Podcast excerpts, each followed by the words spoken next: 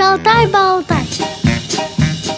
Здравствуйте, друзья! Меня зовут Елена Колосенцева. Сегодня говорим о том, как объединить усилия против общей проблемы и создать группу неравнодушных людей из числа отцов и матерей.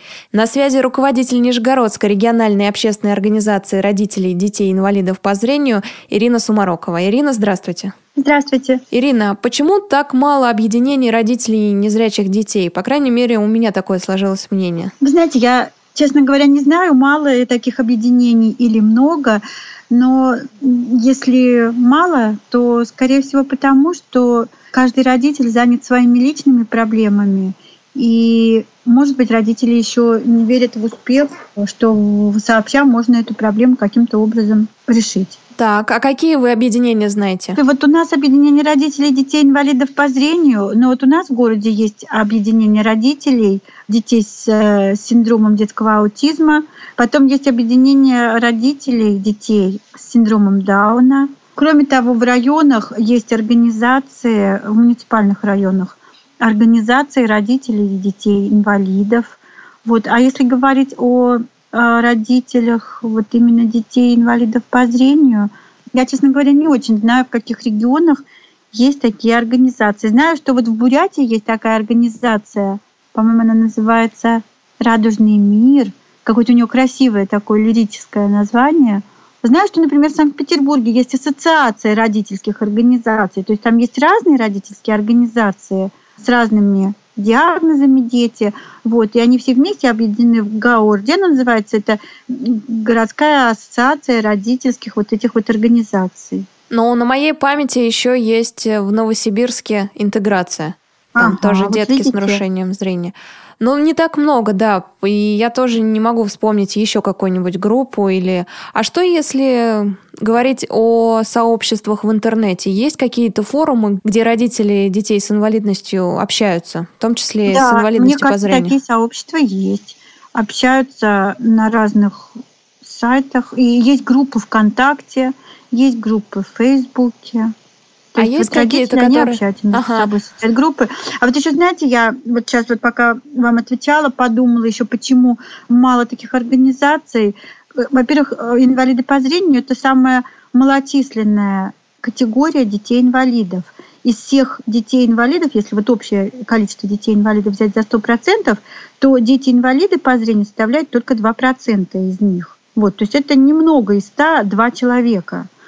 Потом, как правило, многие дети не ходят в детские дошкольные учреждения, и родители часто вообще не знают друг о друге. А когда ребенок в 7 лет поступает в школу, интернат, как правило, да, то родители тоже очень мало друг с другом встречаются. Они только привозят ребенка, забирают ребенка, и поэтому вот э, как бы поводов-то для объединения как таковых нету. И в школе, тем более, в общем-то, все проблемы ну, детей решаются учителями, воспитателями. Тогда возникает вопрос, нужно ли вообще объединяться. Может быть, э, решать проблемы индивидуально и не нужно никаких объединений? Я думаю, что нужно объединяться, потому что проблем на самом деле гораздо больше, чем об этом думают родители и чем это знают родители. Потому что родители, как правило, вот если они ни в какой организации не состоят, это я просто уже знаю на примере даже вот нашего региона, то есть есть родители, которые ходят на наши мероприятия, и они информированы. Есть родители, у которых дети учатся в школе, и они очень мало информированы. Например, об индивидуальной программе реабилитации ребенка, о тех технических средствах, которые ребенку положено бесплатно получить, о разных там льготах, которые могут быть у ребенка даже в наше время, о санаторно-курортном лечении и так далее. То есть родители многих вещей просто не знают. А у меня еще одно мнение сложилось вот так э, от общения с родителями незрячих детей. Почему они не объединяются и не вступают ни в какие там группы, не ходят на форумы? Потому что есть э, надежда на то, что к ребенку вернется хорошее зрение. То есть когда-то он станет, э, перестанет быть человеком с инвалидностью, да? Станет, как любят говорить иногда, здоровым ребенком. Соответственно, зачем нам вступать в какую-то группу, если мы здоровенькие? Это ошибочное мнение или действительно встречаются такие родители? Это мнение не ошибочное. Действительно, такие родители встречаются. Особенно вот э, последнее время э, есть такая тенденция, дети, у которых диагноз ретинопатия недоношенных, этим детям делают большое количество операций, особенно это вот город Санкт-Петербург, куда ездят дети оперироваться со всей России. И вот после того, как им сделают ряд операций, иногда это бывает, что ребенку там до двух, до двух с половиной лет делают 10-15 операций под общим наркозом. Представляете, вот общий наркоз ребенку два с половиной года, 10 или 15 раз. И говорят такую фразу, что мы все сделали, у вас сетчатка прилегла, э, у вас у ребенка будет, допустим, предметное зрение, или у вас ребенок должен видеть, у вас зрение должно быть в районе одной десятой. То есть я вот таких вот родителей видела и вижу их, вот, которым так говорят. И они многие, да, они даже не занимаются с ребенком вот в плане там какой-то коррекции, потому что они ждут, когда ребенок будет видеть. И вот они приходят говорят, вот нам сказали, что ребенок должен у нас видеть, и мы надеемся, что он нас пойдет в общеобразовательную школу. Во-первых, родители не понимают, что такое одна десятая, насколько это много, это мало, да, что такое предметное зрение. То есть они считают предметное зрение – это нормальное зрение, как у них. То есть, понимаете, как вот, э, если бы они даже ходили в организацию, да, им бы объяснили, что такое предметное зрение. И, наверное, бы им еще бы сказали, вот, в частности, там, я бы сказала, или там педагог какой-то сказал, что, в принципе, как это не грустно, но вот таких прозревших детей, у которых была прооперирована пятая степень ретинопатии недоношенных, я не видела ни одного ребенка. Вот за 15 лет работы. Честно вот вам говорю. Угу. Но видела детей, которые вот после вот этих многочисленных наркозов, которые не разговаривают и очень-очень плохо понимают вообще, где они живут и что они делают на этом свете. Это целая тема, наверное, для отдельного разговора. Стоит ли да, идти путем реабилитации быстрее-быстрее, либо медицинским путем. Ну, это да, это отдельная тема. А давайте вернемся к ситуации, если родитель впервые столкнулся с проблемой, э, родился ребенок, э, знаем, что с нарушением зрения, что делать, куда бежать, если мы говорим об объединениях родителей, о форумах, о каких-то площадках, где можно почерпнуть информацию. Вы знаете, вот тут бывают очень разные ситуации. Это зависит во многом от индивидуальных каких-то особенностей родителей. Потому что есть родители, которые, вот узнав о том, что у них, у ребенка отсутствует зрение, частично или полностью, да, вот как тут разные модели поведения. Некоторые родители впадают в долгую депрессию, которая может продолжаться один год, два года, три года. Родители не хотят ни с кем общаться. Они не хотят, чтобы об этом горе знали другие люди. Они не ищут помощи. То есть они замыкаются в себе. Вот это, наверное, самая опасная модель поведения и для родителей, и для ребенка. Потому что помочь можно тому, кто ищет помощи. Правильно ведь? Если человек не хочет принимать помощь, если ему помощь не нужна, ему очень сложно помочь. Ему очень сложно объяснить, что мы хотим помочь, и мы вам поможем, да, потому что он считает, что ему никакая помощь не нужна. Вторая модель поведения, ну как бы крайности, да, я вам от крайней модели обозначу, и э, между ними может быть много-много разных вариантов. Вот у нас был случай в прошлом году. Родилась девочка. Родилась девочка доношенная, но у нее отсутствовало одно глазное яблоко полностью. И в роддоме сразу врачи сказали, что у вас ребенок слепой, одного глаза нет, второй глаз тоже уменьшенный, неизвестно, что она им будет видеть или не будет. И сразу дали такие рекомендации, что лучше вам от этого ребенка отказаться, потому что слепого ребенка воспитывать очень тяжело, и вы не сможете воспитать слепого ребенка. Лучше его оставить. Вы молодые, родите себе здорового ребенка. У вас вроде есть такие шансы. И вот эта семья, в частности папа, да, пока мама лежала в роддоме, то есть это сразу же вот дефект обнаружился сразу, в первые часы прямо жизни вот ребенка. И папа мне позвонил, когда ребенку было 4 дня. Он нашел в интернете информацию про наш центр. И он позвонил и сказал, что вот у нас такая ситуация, всю мне эту историю рассказал и договорился со мной о встрече. И когда маму выписали из роддома, это было где-то дней через восемь, они вместе с мамой ко мне пришли. Мы с ними очень долго разговаривали, и у них основной вопрос был, они девочку уже оставили все-таки у себя, решили, но был вопрос все-таки, действительно ли смогут они воспитать незрячего ребенка или не смогут. И вообще, какие сложности, чем отличается воспитание незрячего ребенка от воспитания обычного ребенка, какие перспективы жизненные у незрячего человека вообще, потому что родители ведь ничего об этом не знают. Как живут незрячие люди, что они могут, что они не могут, учатся они где-то там или вообще не учатся. Обычные люди мало об этом задумываются, мало об этом знают. Ну и вот в результате, когда мы с ними поговорили, вот они меня когда спросили, как вы думаете, сможем мы воспитать незрячего ребенка, я им сказала, вы знаете, вы меня нашли на четвертый день, нашли центр, где могут вашему ребенку помочь. У многих родителей на это уходит год и даже несколько лет. Я говорю, мне кажется, вашему ребенку очень повезло, что у него такие деятельные, такие родители, которые могут так быстро найти выход из сложившейся ситуации. Я говорю, мне кажется, что у вас все получится очень хорошо, раз вы вот в такой экстремальной ситуации вы быстро сориентировались, значит, и все остальное у вас пойдет хорошо. Вот и сейчас эта девочка, она у нас вот занимается уже, ей второй год идет, скоро полтора года будет, она уже умеет ходить, она говорит некоторые слова. Один глазик у нее немножечко видит, но светоощущение точно есть хорошее, с правильной проекцией, и, возможно, даже что-то будет и больше, там, может быть, форменное будет зрение, может быть, даже предметное. Сейчас пока об этом рано говорить, потому что еще, ну, как бы трудно продиагностировать, но все-таки у девочки есть какие-то зрительные ощущения, это явно.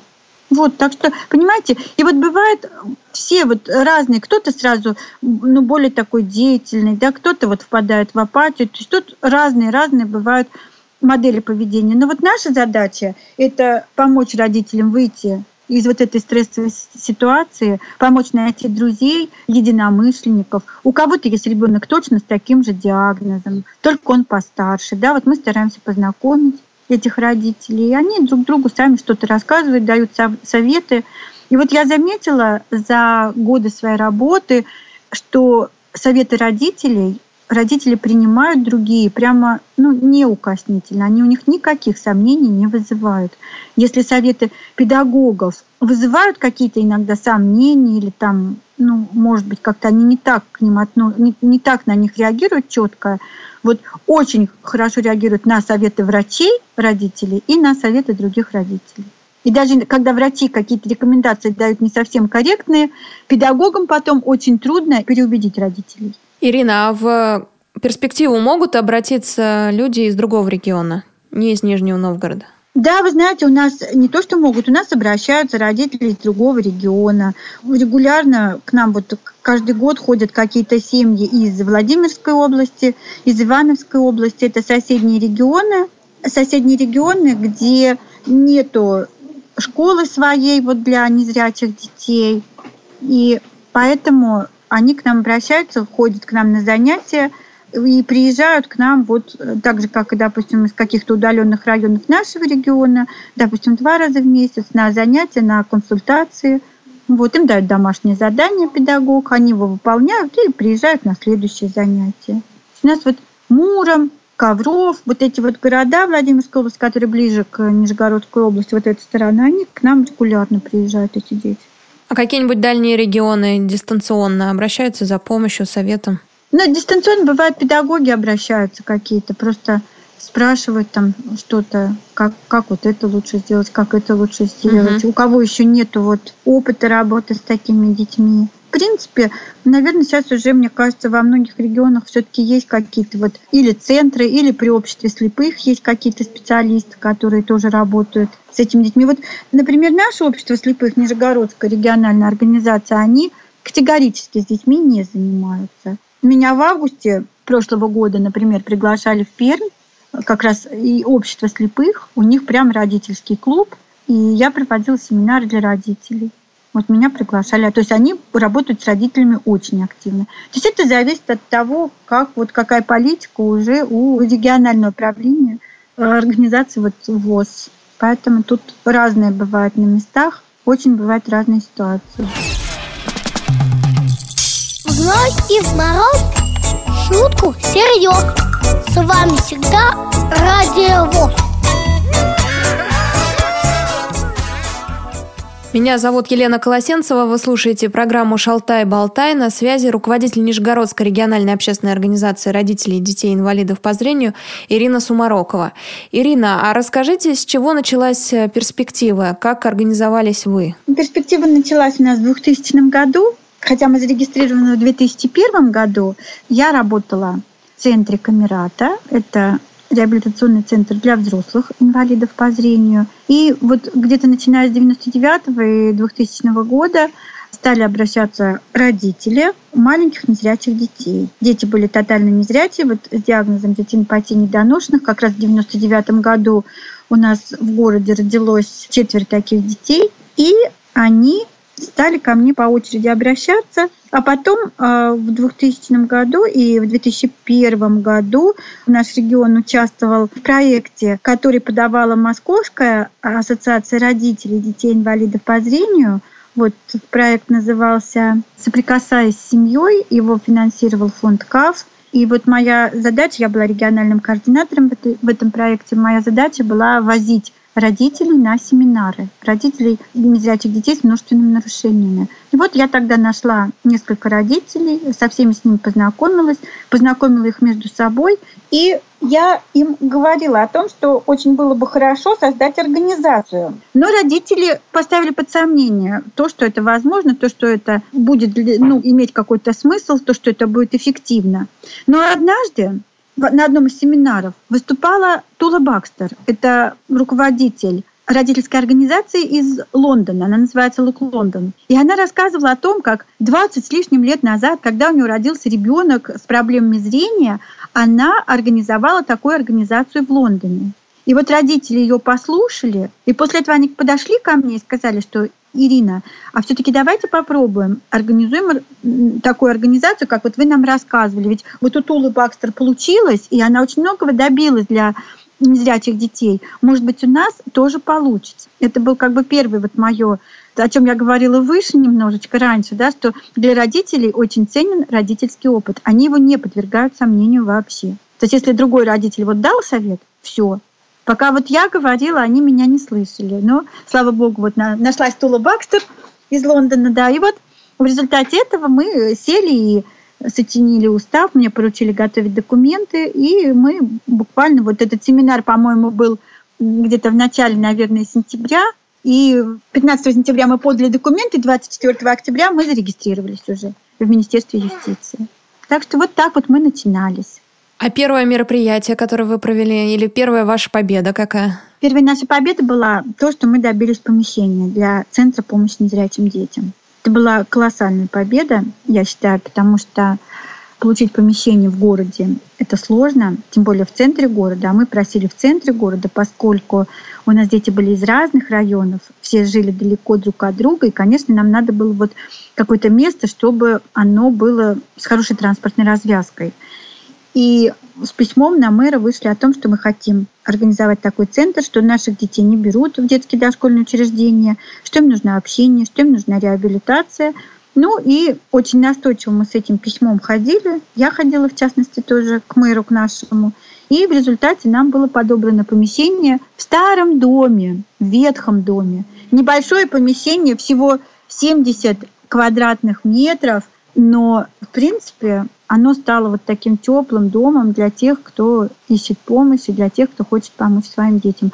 И мы в этом помещении были 11 лет. Потом мы переехали уже ну, в более удобное, в более просторное помещение. Но вот тем не менее, я считаю, что наша первая победа была это помещение, потому что когда у организации есть свое помещение, к ней уже совсем другое отношение. Ну и потом ремонт этого помещения, это привлечение вот каких-то спонсоров, каких-то организаций, которые были готовы с нами сотрудничать. Это тоже были разные победы. И еще, наверное, третья вот победа, о которой я тоже очень хорошо помню, это первый наш выигранный грант, потому что ведь гранты это, ну, в то время были основные наши средства к существованию. Вот первый грант, который мы выиграли у посольства Королевства Нидерландов, и первый наш проект реализованный – это «Мир кончиками пальцев». Проект, который был направлен на разработку, изготовление тактильных книжек и тактильных настольных игр для незрячих детей. Ирина, а с какими проблемами можно к вам прийти? То есть у вас есть э, тифлопедагог, э, можно обратиться к нему за помощью. Или если возникнут проблемы с получением пенсии, можно ли в перспективу обратиться? Вот э, какие вопросы вы можете помочь решить? Ну, значит, мы сейчас э, оказываем спектр разных услуг. У нас есть юридические консультации, у нас есть психологические консультации для родителей по детско-родительским отношениям, даже, в общем-то, по внутрисемейным отношениям. У нас есть для детей занятия педагога-дефектолога, занятия педагога по музыкально-ритмическому развитию, занятия а, адаптивной физической культурой. И у нас есть группа кратковременного пребывания для незрячих детей с множественными нарушениями. С этим совсем к нам можно приходить. Кроме того, к нам э, можно приходить на все досуговые мероприятия. Это дети не только дошкольного и раннего возраста, но и дети школьного возраста. По пятницам у нас есть английский клуб. Туда могут приходить дети, родители, студенты, ну и вообще любые взрослые люди, которые просто хотят изучать английский язык, которые умеют писать и читать по-английски и хотят совершенствоваться именно в разговоре, в понимании этого языка такая у нас есть форма работы. Ну и у нас много бывает всяких мастер-классов по разным изобразительным технологиям. Это лепка, это там бумажная пластика, еще что-то такое. Вот. Летом у нас бывает летний городской лагерь для детей школьного возраста, которые на каникулах. То есть, в принципе, детско-родительские праздники бывают, на которые можно прийти, концерты, много всего разного. Потом мы проводим на базе Центра помощи семье и детям Юный Нижегородец. Два раза в год мы проводим профильные реабилитационные смены. То есть туда семья уезжает, ребенок с родителем уезжает на отдых, и мы там проводим какие-то мероприятия тематические. Это могут быть краеведческие мероприятия, это могут быть какие-то правовые просветительские мероприятия. То есть, ну, в зависимости от того, какие у нас идут проекты, мы всегда чем-то наполняем вот эту профильную реабилитационную смену. Могут быть компьютерные курсы, могут быть там курсы по ориентировке в пространстве, ну, все что угодно. Разные могут быть темы, но все, что полезно для детей и для родителей. А для родителей это бесплатно?